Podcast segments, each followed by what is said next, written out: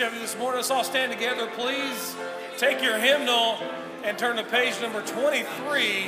Page number 23. I'm so glad I'm a part of the family of God.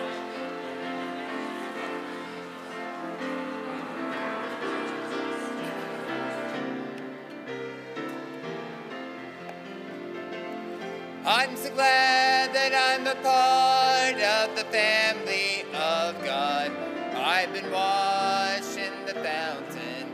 cleansed by his blood. Joy tears with Jesus as we travel this side. For I'm a part of the family, the family of God.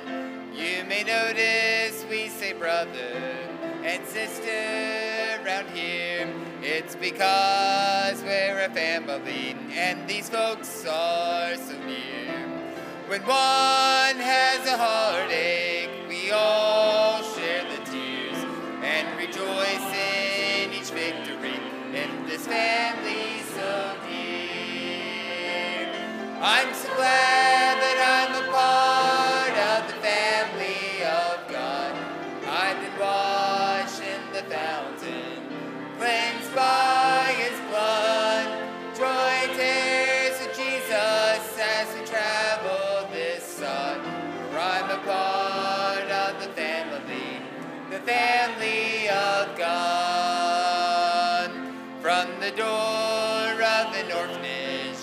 house of the king, no longer an outcast, a new song I sing. From rags unto riches, from the weak to the strong. I'm not worthy to be here, but praise God I belong. I'm so glad that I'm a part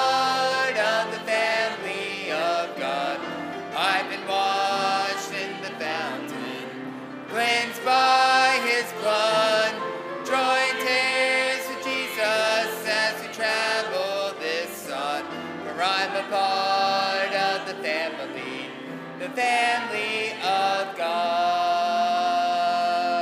If you're not part of the family of God, just a moment you'll have the opportunity to join.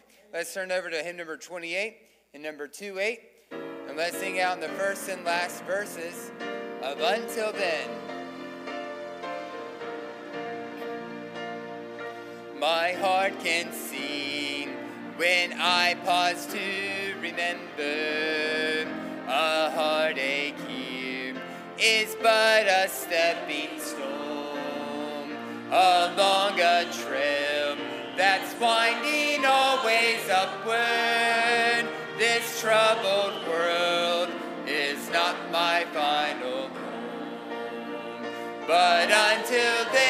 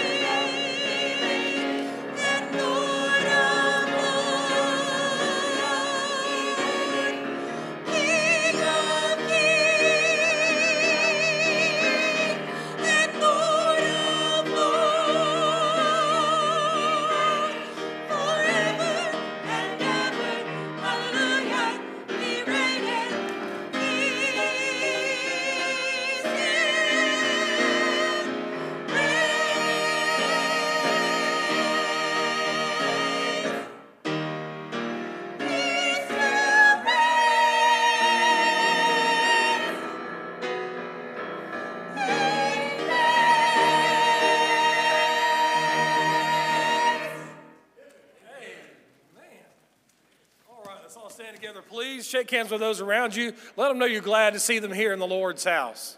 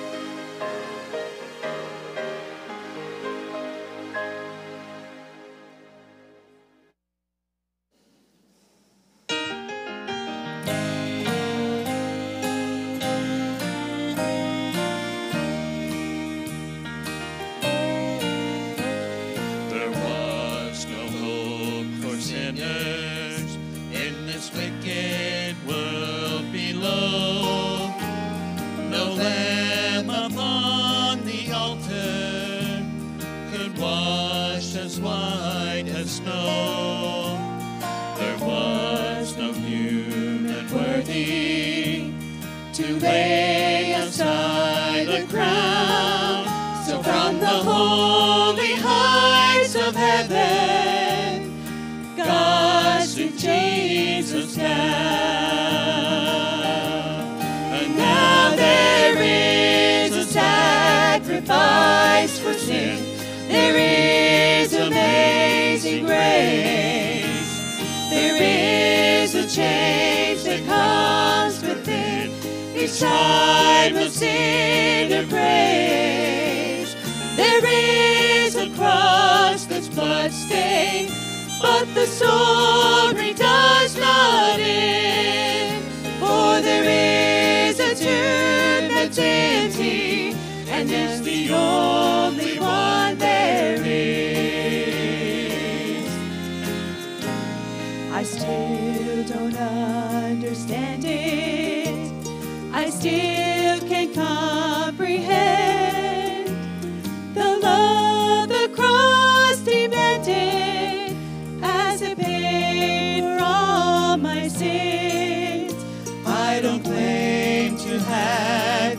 say.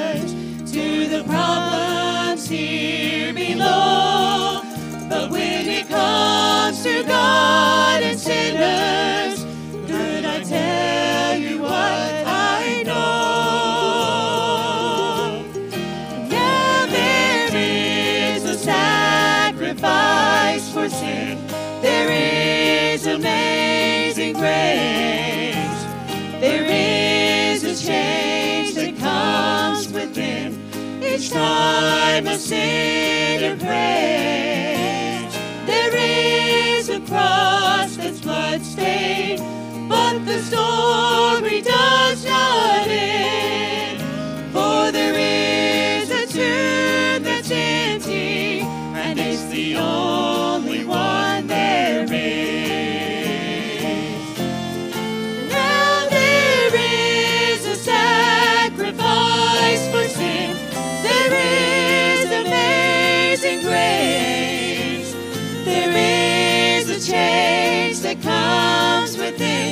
each time the sinner prays.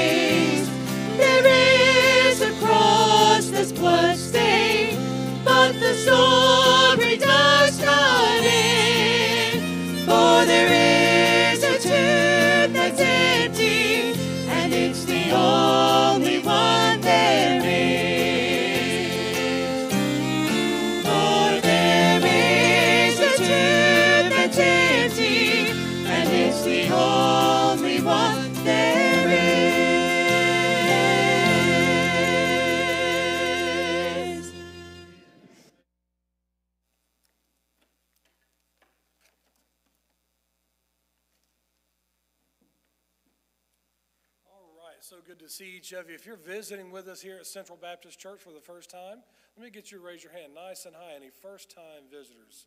You're here for the first time. Okay. Good to see everybody this morning. I do have a few announcements for us. Um, this Thursday at 10 o'clock will be seniors chair volleyball. Uh, we'll put an announcement on our Facebook page from our last event. You'll enjoy that. Um, it's, it's mostly peaceful. You'll enjoy it if you come. You really will. You'll, you'll have a good time. Big day is only two weeks away, and I think we have about 100, uh, maybe 150 cards left uh, to pass out. Our young people have been working hard, bus workers have been working hard, and a lot of you have gotten the cards already, and you've been inviting your neighbors and your friends. And uh, so let's keep up the good work and let's beg God to do something great. Uh, teen Camp is July 8th through the 12th. We'll be going back to Teen Extreme July 8th through the 12th. We're trying to get everyone registered before January 15th. Registration fee after that goes from $45 to 60. So let's get in under that $45 mark.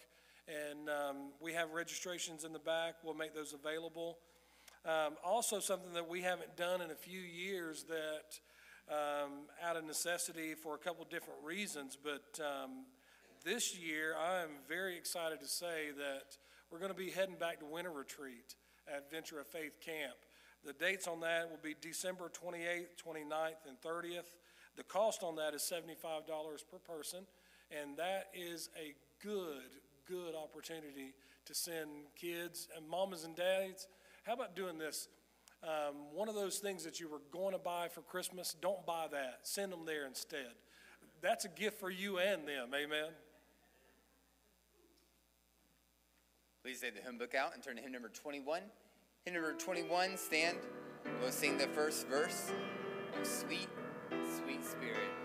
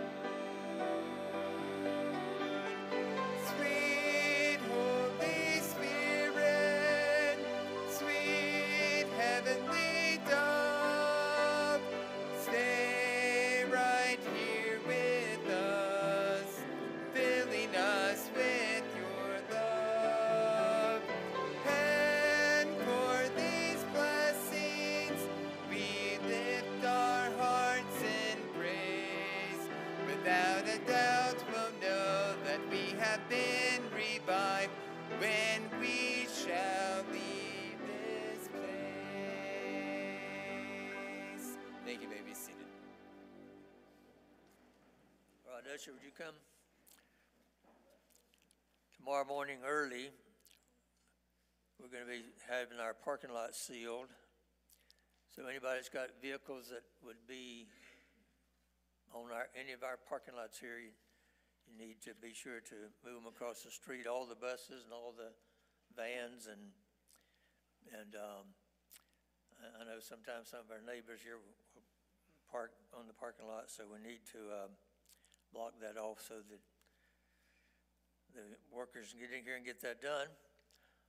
And um, also, I'd like to meet with our deacons, have our deacons meeting on Thursday evening, and we'll meet at 6:30. And we'll start out down here at the Smoking Ox, and then we'll wind up no telling where. So uh, ushers, be sure to, uh, deacon, be sure to take note of that.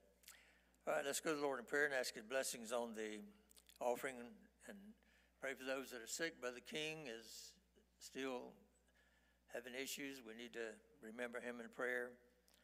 And um, also, uh, Brother Bunch, John Bunch is, he's uh, having some, addi- from what we thought in the beginning, he's having some additional issues, so remember him in prayer too. Uh, I didn't bring my prayer list over here, so if you have a prayer request, raise your hand, an, an unspoken request.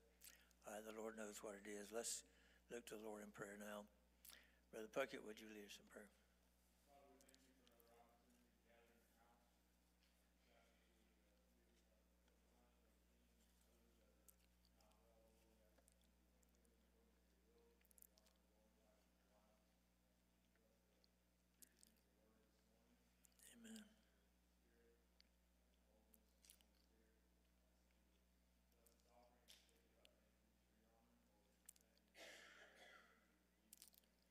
Amen.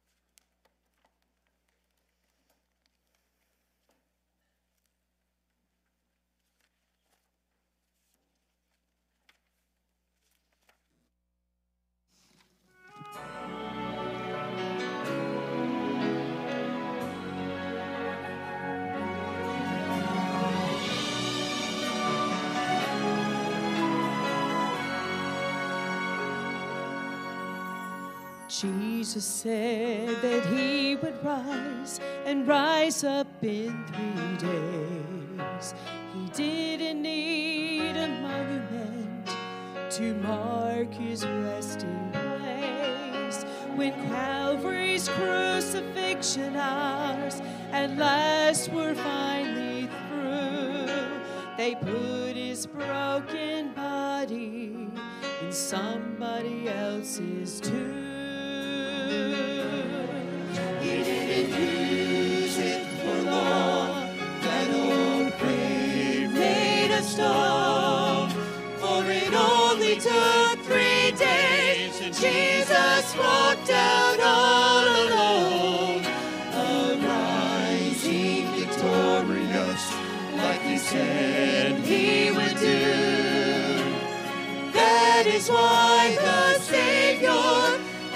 Love.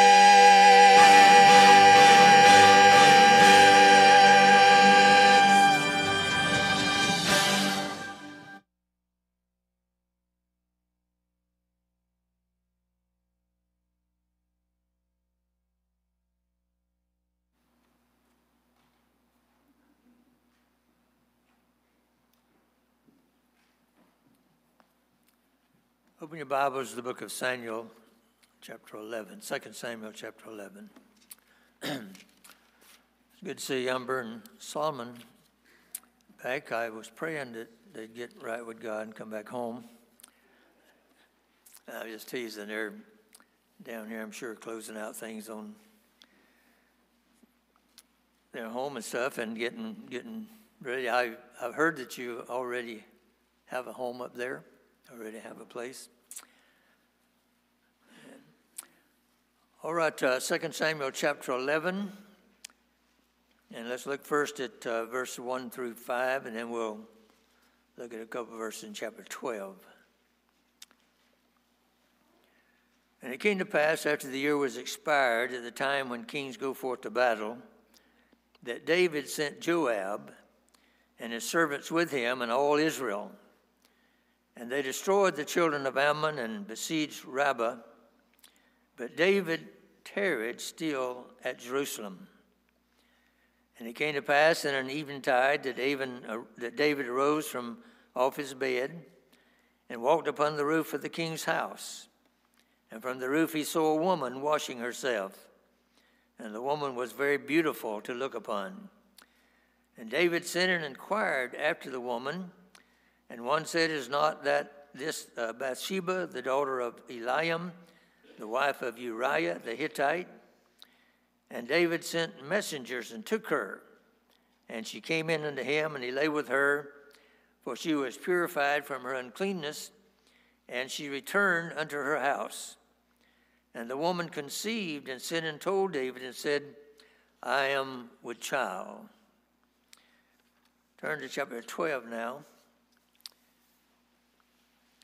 verse 7 Nathan, the prophet of God, there had been made aware by the Lord of what had happened. And so God sent Nathan to David, verse 7. And Nathan said to David, Thou art the man. He was talking about, he gave a story about someone stealing somebody's little lamb and so forth. And, and David said, Well, you know, this is an awful thing. And and he said that uh, that lamb will be restored fourfold. And Nathan, and Nathan said to David, Thou art the man. Thus saith the Lord God of Israel I anointed thee king over Israel, and I delivered thee out of the hand of Saul. And I gave thee thy master's house and thy master's wives into thy bosom, and gave thee the house of Israel and of Judah. And if that had not been, if that had been too little, I would moreover have given unto thee such and such things. Wherefore hast thou despised the commandment of the Lord to do evil in his sight? Thou hast killed Uriah the Hittite with the sword, and hast taken his wife to be thy wife, and hast slain him with the sword of the children of Ammon. Let's pray. Heavenly Father, I ask your blessings on the reading of your word, and I pray that you'll help me now I claim the filling of the Holy Spirit this morning to preach the message in the way you'd have it preached. And I pray, Lord, that uh, you'll convict hearts. And I pray that uh, people will respond uh, to your conviction in their hearts about whatever the need they might have. So we ask your blessing now on this time. In Jesus' name I pray. Amen. Now, King David was no ordinary man. He was a man that accomplished great things politically, uh, financially, and materially. Even though Solomon received credit for the temple, the temple really belonged to David. It was his idea. It was he who started what we now refer to as Solomon's temple. David was a man of unbelievable accomplishment, a man of unusual intellect. A man throughout his life could point to the constant intervention of God in his life. Many of us here this morning, we could stand and testify. Uh, when I chose that particular school, uh, I believe that God was in that choice. God was leading in that choice. When I married the woman I married, I believe that God was in that choice. When we had our children, it was a blessing of God. When I applied for and got that job, I saw that God was in it. God, in his wisdom, was in, in that choice. Many could say that throughout their lives, God has been in various events, God has been evidence, he's been seen. David was that kind of man. Throughout the events and the occasions of his life, it seemed that everywhere he turned, there was God. God was there in unbelievable fashion. In his youth, as a teenager, when he was chosen to be king, he was God's choice. He was indeed a man of God. But it sounds paradoxical to, to comment that here was a man after God's own heart, a godly man, and yet he's also known as a murderer. There seemed to be something radically wrong with that statement. Nevertheless, it's true. David, the man of God, became David the murderer, the man chosen of God. So there's some lessons from David's story that are of vital importance to help every Christian avoid some pitfalls into which David fell. How, how could such a fall happen to such a man of God? How could it happen to a man who is a spiritual man, a, a great man, a man of great valor, a man of prayer, a man who loved the scriptures, a man of poetry, a man who used to strum the harp and make songs and hymns unto God? How did it happen that a man of unparalleled devotion to God became a murderer? Well, there's some lessons to be learned. The painful fact is that the holiest people of all, with their eyes turned from God, can, can bring regrettable sin and shame into their lives. David was a man who knew God. He was a man who sought God, prayed to God, wrote about God, dedicated songs to God. He was a man who had God in his life throughout all of his days. But David, the murderer? How could that happen? Well, it can happen when a man in his Christian life, he grows and grows and then sits down upon what he thinks he has done and takes his eyes off God and turns his eyes elsewhere. All of David's life, God had intervened. And then he took his eyes off God and went down. I didn't go into the details of, of all, all this here, but most of you know the story anyway. Uh, but, but there was a reason that David didn't go into battle. The Bible said there that at the time that kings go into battle, but David stayed in Jerusalem and David, even after he was told that the woman that he had, had sent his messengers to bring to him, he was told that, that she was the wife of Uriah. See, this wasn't just a just a you know just a momentarily thing that happened there. There had been a backsliding in David's life already taken place. I had a, a fellow one time said to me, he said, uh, I don't believe that a Christian can backslide. I said, why, why do you say that? But see, he didn't understand.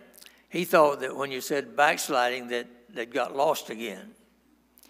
I said, a person who's really saved will not, they, they cannot be unsaved, but they can get out of fellowship with God. They can backslide. In Jeremiah chapter 2 and verse 13, God looked at his people and said, For my people have committed two evils. They have forsaken me, the fountain of living waters, and hewed them out cisterns, broken cisterns that can hold no water. Now, a cistern is not a well. A well is something that has a supply of water from the earth.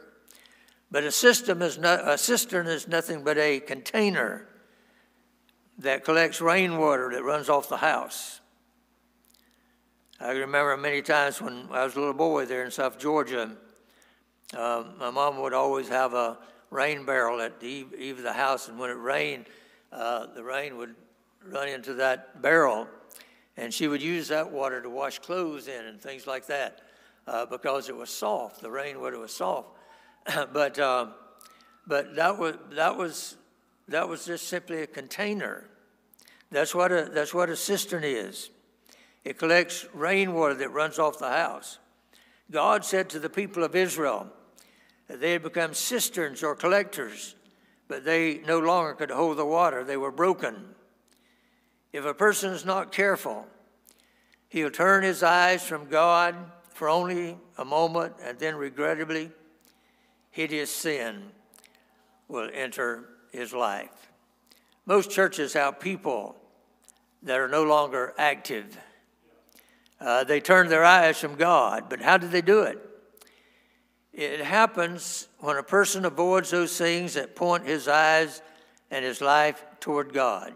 He begins to take the Bible for granted, take it less seriously than before. He begins to avoid times of prayer and devotional life and, and meditation before God.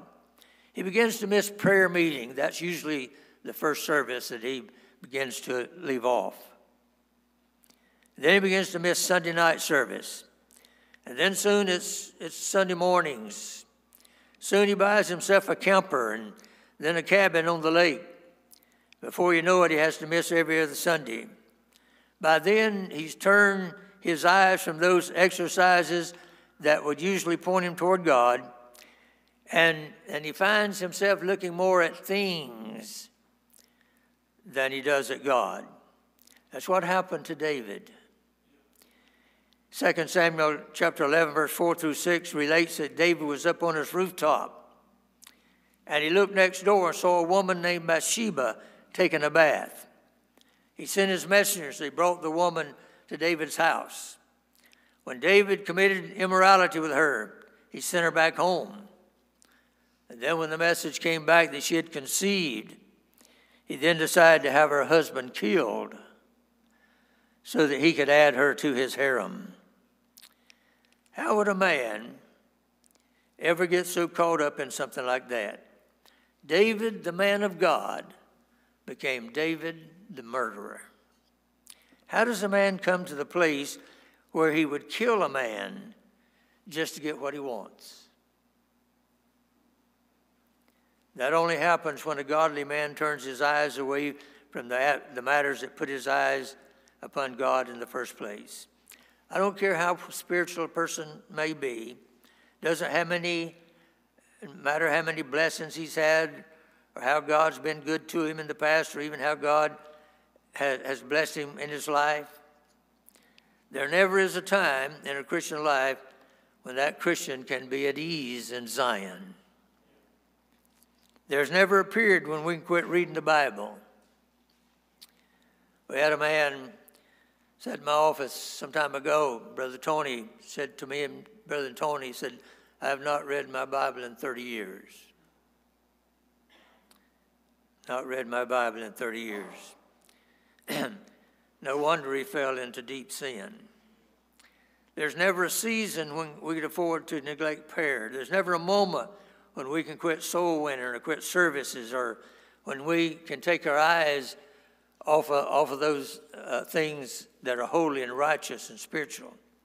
In one moment of spiritual laxness, there can come a temptation to which we'll fall victim and we'll live all the rest of our lives to regret it. If we could have been interviewed King David the day before we looked upon Bathsheba and asked him, David, would you ever commit immorality, adultery? Would you ever commit murder in order to get what you wanted? And David would have replied, No, a thousand times no. I'd never do anything like that. But he did.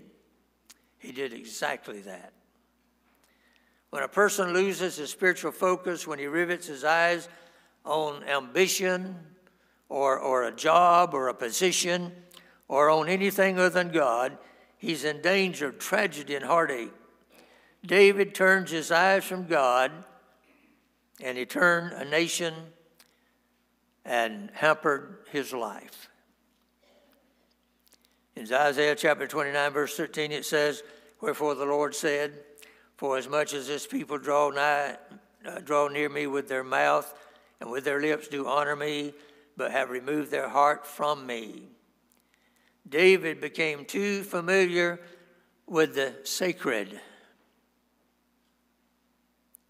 It's easy to handle the Bible so loosely that it's no longer sacred to us. It's possible to see so many baptized that it doesn't remain sacred to us. Some handle the Lord's Supper as though it's a time of refreshment. Some are so loose in church that when they walk in the doors, there's no longer a sense of awe of God's holiness or God's presence and power. One of the things that disturbs me and worries me, bothers me, is this idea of, of casualness about, about the Lord's work, about the Lord's house. There, there's not that sense of awe anymore. It's, it's, you know, come as you are, come as you are. It Doesn't matter if you're in the backyard hoeing potatoes or what. Just come as you are. Uh, I, I believe that, I believe that uh, people ought to be willing to make, uh, make a sense of sacrifice uh, when you come to God's house. It's, this is not a 7 Eleven store. This is a place where we have scheduled services. And it's a place that we ought to plan our lives around our attendance in our church. But people are not doing that anymore. I believe this casual attitude is harmful to our spiritual life. I think it's harmful to the to the to the lack of, of reverence, the lack of awe in our church services. David started taking for granted the things of the Lord. When David went to church, he was given the best seat in the house. He was the king. David heard what David wanted to hear because he'd do away with the priest if he wanted to. He was the king. But he became so familiar with the sacred, there was no longer a majesty for him. In the book of Judges, chapter 16, verse 30, it says that the presence of the Lord left Samson. Samson was a man of God. Did you realize that, that the Bible says about Samson more than any other man in the Bible, and the Spirit of the Lord was upon him. So he was a man of God. But he came to the place, he took his eyes off God.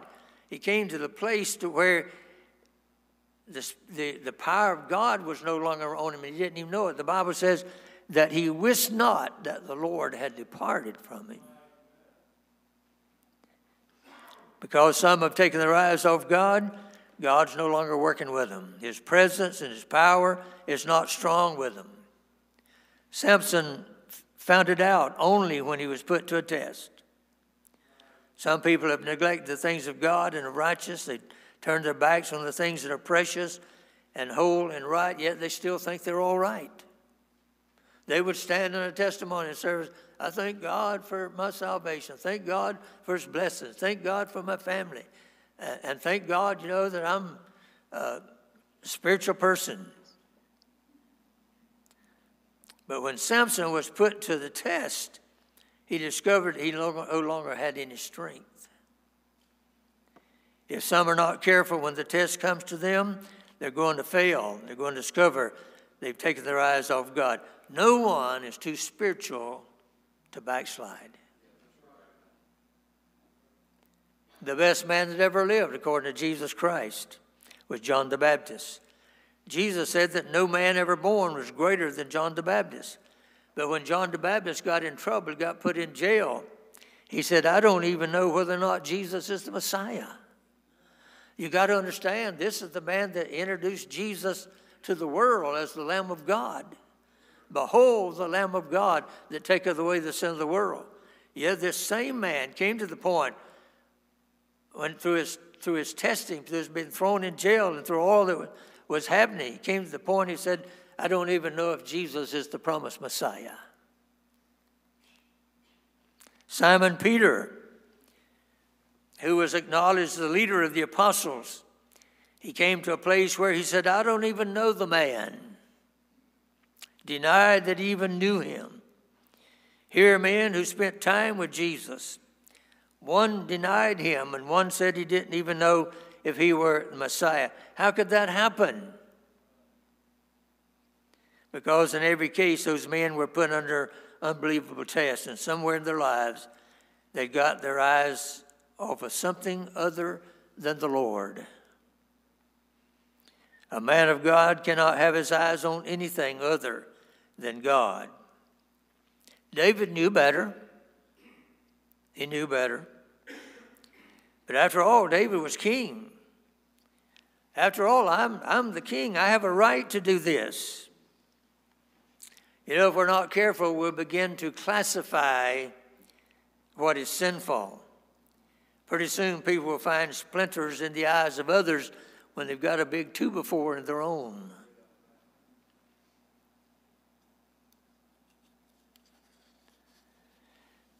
Jesus declared that it's not what goes into a man's mouth that fouls him up, but rather what comes out that's sinful.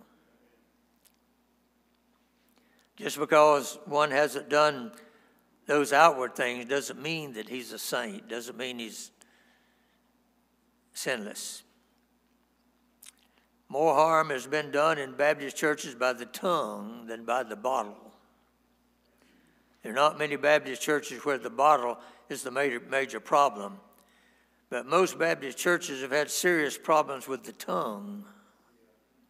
To condemn people for a bunch of sins is often to begin to look at others and take our attention off of, off of the Lord and of ourselves, our own faults.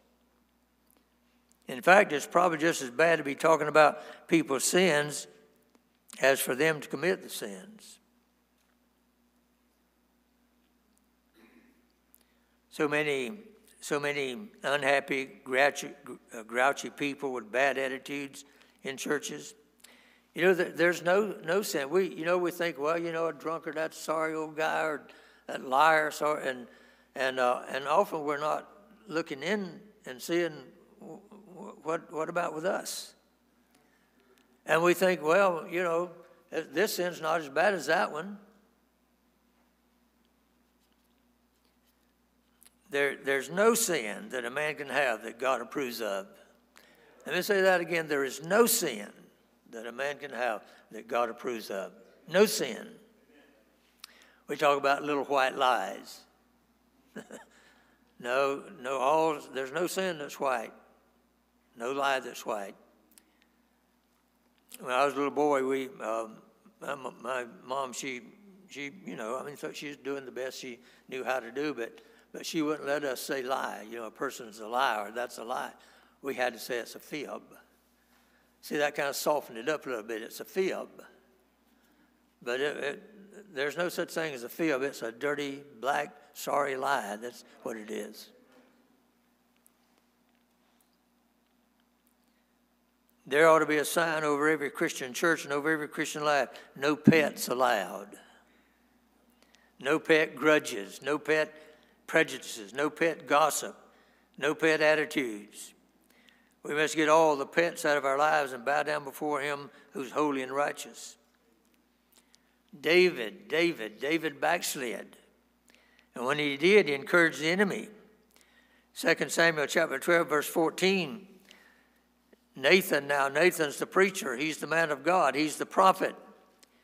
God sent Nathan to David. David, he said, David, you've given the people who hate the Lord a reason to rejoice.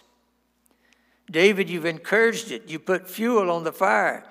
You give Satan a well open door. When a person talks about people, it hurts God, but it helps the devil. Churches, as the body of Christ, like never before, must bind together in the Spirit of the Lord and commit to Him and to one another. You know, we're living, we're living in to, I, I never thought that I, in my lifetime, that, that we'd come to the place that we've come here now in America and, and around the world. As America goes, so goes the world.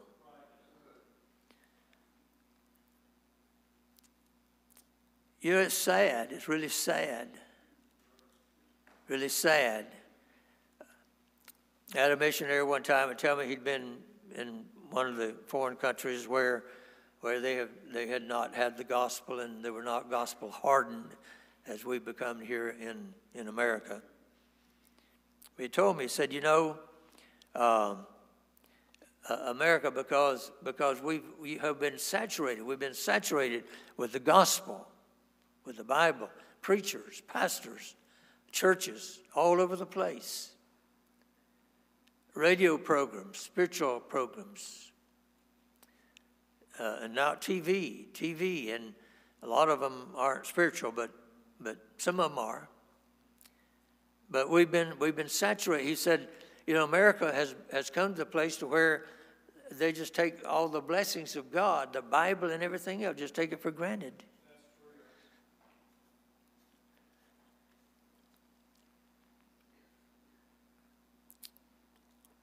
But churches, we, we must say, Lord, let us, let us uh, be pure and make, and Lord, make us right and encourage us to be the people that you want us to be.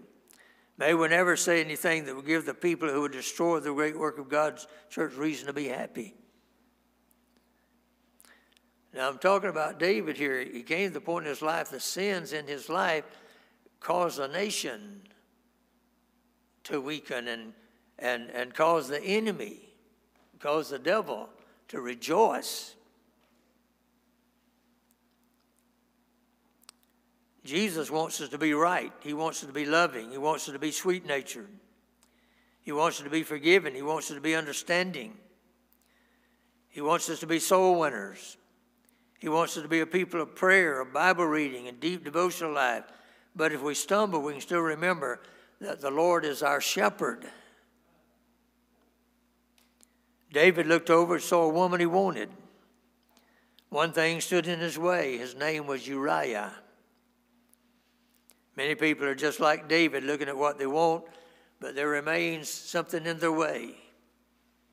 That which stands in the way is none other than the Lord. Jesus stands in our way. For the lost person, he stands in the way of you going to hell. Jesus is a blockade. The Bible is a blockade. Preachers are a blockade. Christians are a blockade to you dying and going to hell. But lost people can say, uh, Get out of my way, get out of my way. I, I, I prefer to do what I want to do because I'm lost and turning my back upon every effort to save me. I'm simply saying, I want to die and go to hell. Nobody in the right mind is going to say that, but that's, that's their attitude. That's the way they live. Therefore, Jesus, get out of my way. A lot of times, Christians say, Lord, I, I want to do everything I want to do. I want to fulfill my desires, my ambitions. I want to do what I want to do. I want to feel like I feel. To drift away and come dangerously close to committing regrettable sin is possible unless Jesus is allowed to get between the Christians and that heinous sin that will destroy their lives. I, the idea for this message, I was talking with Brother Matt on Friday, and he's he's pastored before, so he's he's uh, realized some of the disappointments that you'll have as a pastor from people that have fallen, good people I mean, in both the churches I've pastored, them people that I would have thought were pillars of the assembly, people that were were outward anyway were good, godly people. And I've seen many of those people fall.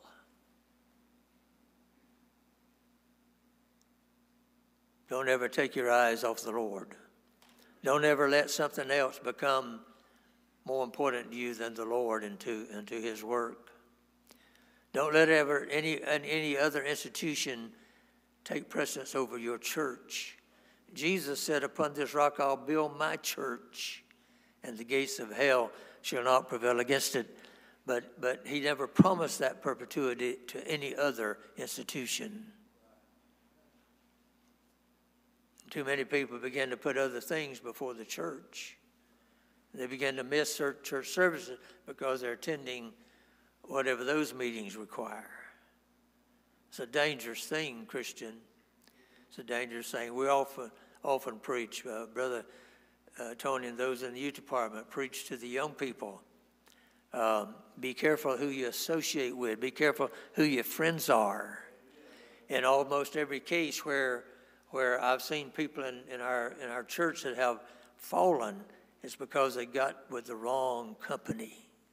And it might even sometimes be people in the same church. But they're not good for you. They're not good for you. Would you stand, please, with your heads bowed?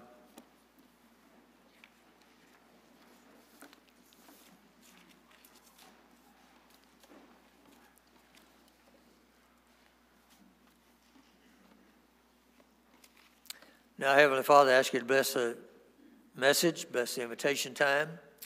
I pray that you speak to every heart. If there's someone here this morning without Christ, I pray that they'll come and let us show them how they can be saved, how they can know that when they die, they'll go to heaven. If there are Christians this morning that need to get right with God, that need to come rededicate their life, I pray you help them to come. Lord, whatever the need, need may be, and I know that we all face uh, things throughout the week that, that um, become a burden to us. I pray, dear Lord, that, that you'll help each of us this morning uh, to do what you'd have us to do. May no one leave here that the heart's not right with God. For I pray in Jesus' name, amen. As we sing a verse of invitation song, we invite you to come this morning.